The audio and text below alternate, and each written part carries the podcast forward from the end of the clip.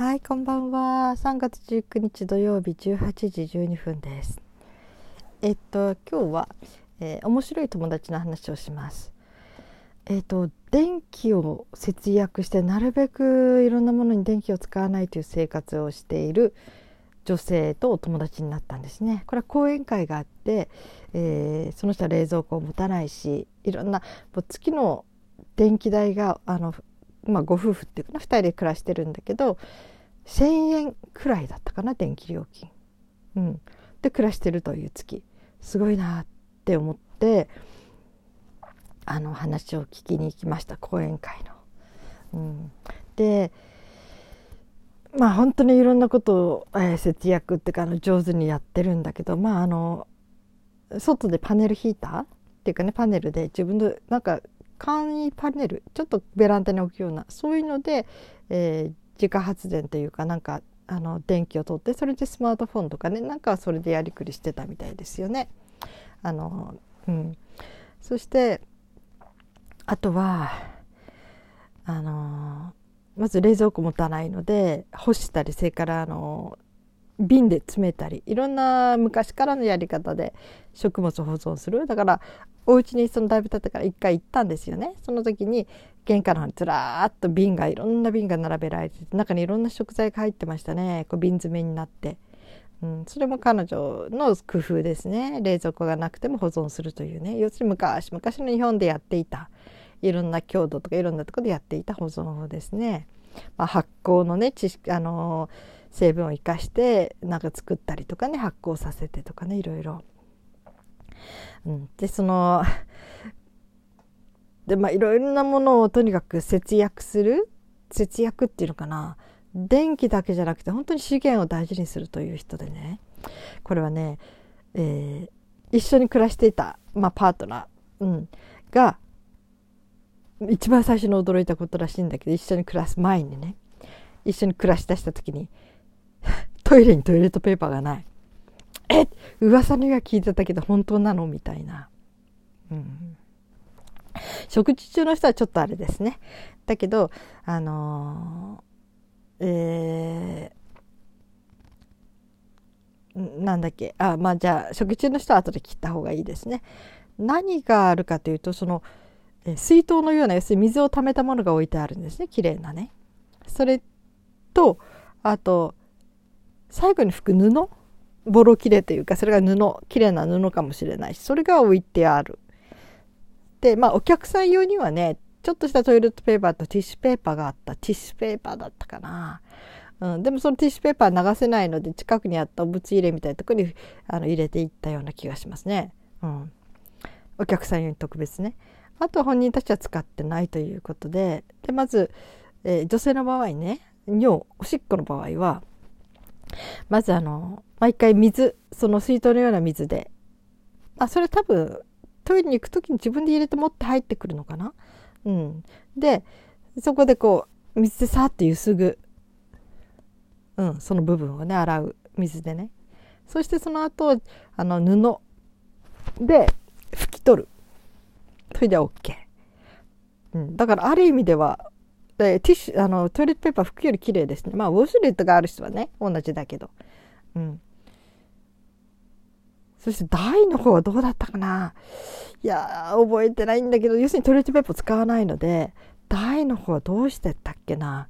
まさかお尻を手では洗いはしないと思うんだけど、えー近くにあった布をに水を浸して拭き取るのかな？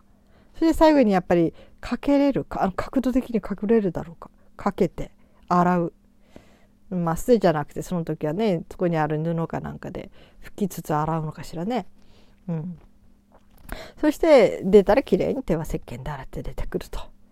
うん。だから汚いとか言う人いるけどいや実際には全然汚くない。石鹸で必ず洗うからね。うん。って言ってましたね。うん。本当にすごい。ってかね私たち昔ねトイレットペーパーがなくなるかもしれない大騒動になってトイレットペーパーなくなったらどうするの？ってもう信じられないってもう暮らしていけないトイレ行けないぐらいにみんなねもう並んでトイレットペーパーを、えー買ったなんていうテレビでもやってましたよね。うん、だけどそれを聞いてからトイレットペーパーなくても怖くないよね。要するに洗える水があってそして近くに、まあ、水で洗えばそれほど汚くないからねそのおしっこの場合はね。綺麗に洗ってそれでさっと布で拭いてハンカチでもタオルでもいいしね。でそれを洗濯すればいいわけだからうん。汚いことは何もないですよね。うんと大の子はうんちの子はねちょっと布で拭いてっていうのはちょっとねあれかもしれないけど。ただ赤ちゃんなんかもお仏はまずトイレに流してあとはそのを洗えますよね洗濯機でね。うんちのついた布でもね。だからまあそうやって洗うこと考えれば汚くないのかな。でまあ台に関しては布で要するに捨てれるような布ウエスだったっけ？そういうもので拭いてそのままあの捨てる。ご燃えるゴミとして出す。厳重にくるんでね、うん。まあ、そういうのもありなのかと。トイレットペーパーがなければトイレに行けないわけじゃないんだということは分かりましたね。そっか。ってなんか私たちはこれがなきゃダメと思い込んでるけどいくらでも代用があるしいくらでも方法がある固定観念を持たなきゃね。っていうことを思い知らされた気がしますね。うん、だから家帰ってちょっと私も真似してたことあったかな？トイレットペーパーはまあ一応置いておく。まあ夫とか娘が使うからね。だけど自分に関してはその水筒のような水水、うん、きれいな水と入れたものと布タオルとかね。それを置いといて、うん、ちゃんと自分であのー、洗ってそれで拭いて、うん、そうやってたことも少しありますね。うん。なんかねそれも一旦でまあそれ直接電気には関係ないけれどもまあそのトイレットペーパーが作られるいろんな過程なんか考えた時にそこが出てくるね。こう資源のいろんなことを。まあその過程電気もどっかで使われてるでしょうしね。だからなんかすごいことをするなって。うん。そのね一緒に暮らしてる男性が男性でご主人でしょ一番初めに彼女の部屋に家に行ってトイレットペーパーがないっていうのにものすごいショックを受けたって言ってて、うん、なるほどっていう感じのね。うん。あとガスだけはあったかな。ガスコンロのガス料理する時のね。それだけはありましたね。それでなんかスパゲッティとなんかいろいろ作って食べさせてもらった気がする。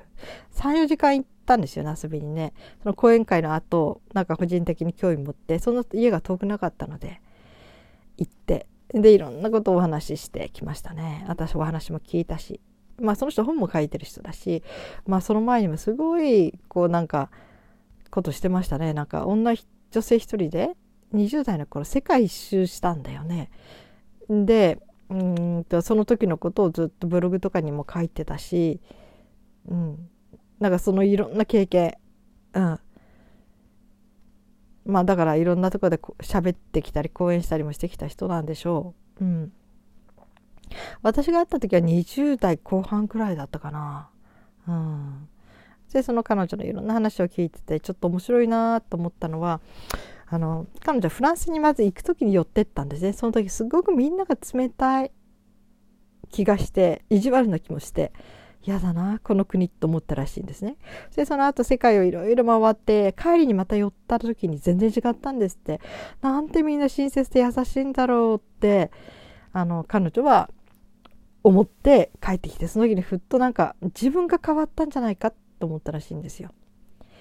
要するに多分行く時はもう自分もピリピリしてたし緊張もしてたしなんか疑心暗鬼まあ信じていいかなみたいなそんな感じでフランス人ってとっつきづらいんじゃないのぐらいな感じでフランスに入ってそこで過ごして。だけどいろんな国に行っていろんな人たちに出会って自分もいろんな人のなんかね、うん、ことを知って優しさにも触れてそして帰りに寄った時にはもう自分の見方が変わってた周りの人に対する見方それから親愛感っていうのかな？だから周りの人たちをすごく優しく親切に感じるようになった、うん、それ聞いてねすごくこれってあるなと思ったんですよ。である人がこういうふうにね聞くらしいんですね。あのあるえーと、あなたが前に住んでたところはどんなとこですか？ってあの不動産探す時かな？だったかな？不動産じゃない。なんかある町に住んでった時に前はどんなところに住んでましたかあそうここはどんな都市町ですか？ってその人は聞いたらしいんですよ。ここはどんな町ですか？ってしたらそれを聞かれてその村長さんが誰か知らないけどその人が「あなたはじゃあ前いたところはどうでしたか?」って聞いたそうなんですね。その時に「いや前はこんな嫌なことがあってあんな嫌なことがあってこんないっぱい言ったらしいんですね。そしたら「ああこの町でも同じことになるでしょうね」みたいに言われて。住みにくいかもしれませんって。そしてまたある人が「前はどうでしたか?」って言った「ああ本当に人に恵まれました。いい人たちがいっぱいいて親切されたりとっても快適に過ごしました」って言ったら「そうですか。きっとこの町でもあなたはそういうふうに過ごせるでしょうね」って「この町はそういう気持ちのいい町です」ってその人に言ったらしいんですよ。うん、これも本当に深いなと思うんだけどもう周りに何があるかじゃなくてそれをどう受け取れるかっていうことなんですよねネックはね。うん。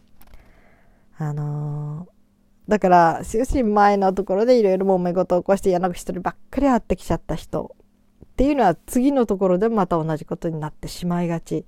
まあこれがね例えば学校のいじめのようにいなくていいような空間変な言い方だな。要するに私は学校っていうのは、えー、あることの一定のところにあの強制的に収められて抑え込まれなんていうか入れられて狭い空間で自由度がなくてもいじめも当然そんなこと起きてくるだろうし当たり前のこととしてね、うん、閉鎖的な空間ではいじめを送りやすいということはよく言われてるので、ね、そういうところであの住みにくいっていうのは特殊なことじゃなくて十分納得できること。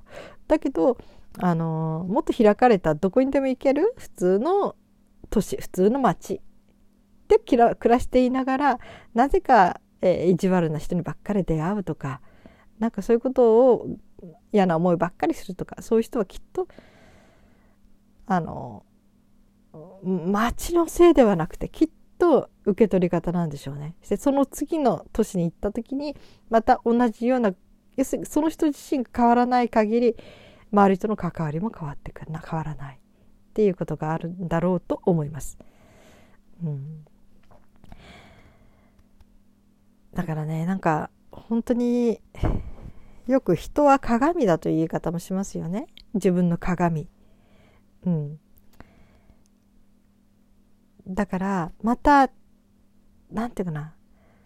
要するにそういうふうにミラー現象お互いに映し出していく。自分が嫌だなと思った相手もその感情が分かった。相手もその感情で変わってくるし自分がなんかこの人またなんかするんじゃないかなと思うと相手もなんかこの人また何かするんじゃないかと思ってるのかしらねっていうふうにこうお互いにこう疑心暗鬼の疑いの目で見つめ合ってしまうみたいなね。うん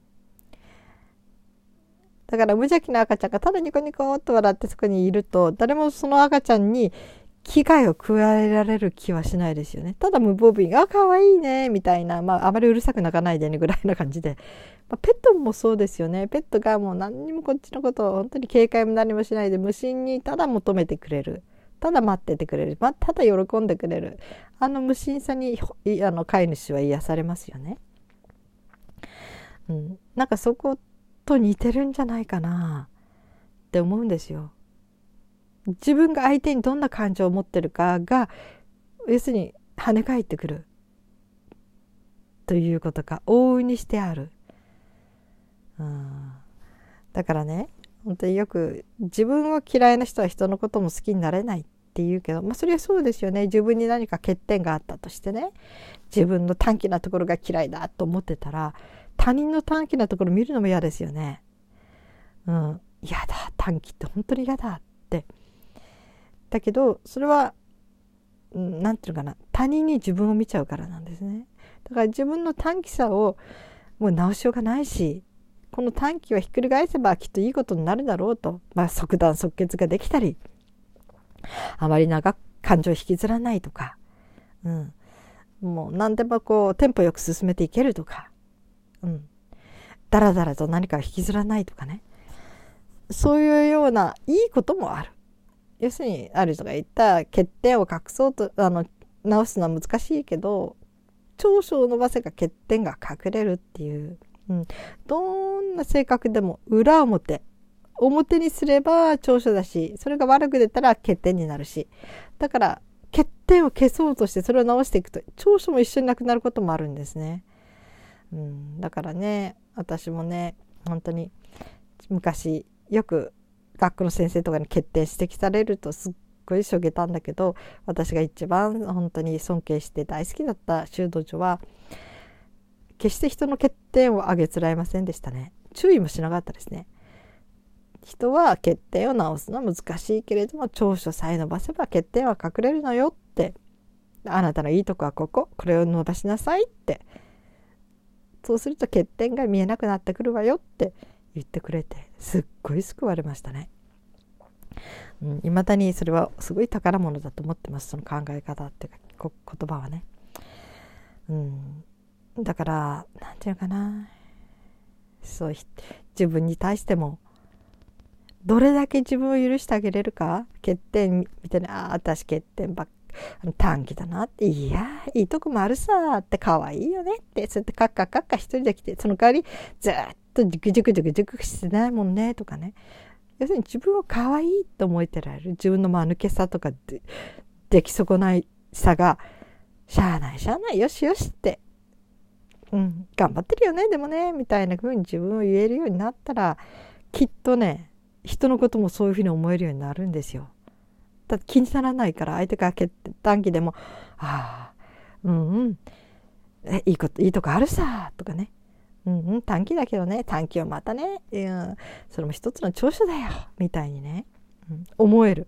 これは本当に自分が自分をどう思うかっていうのがそのまんま相手の表現になってきますよね。と思うとね本当にまず全ての根本は自分がどう思うかですよね。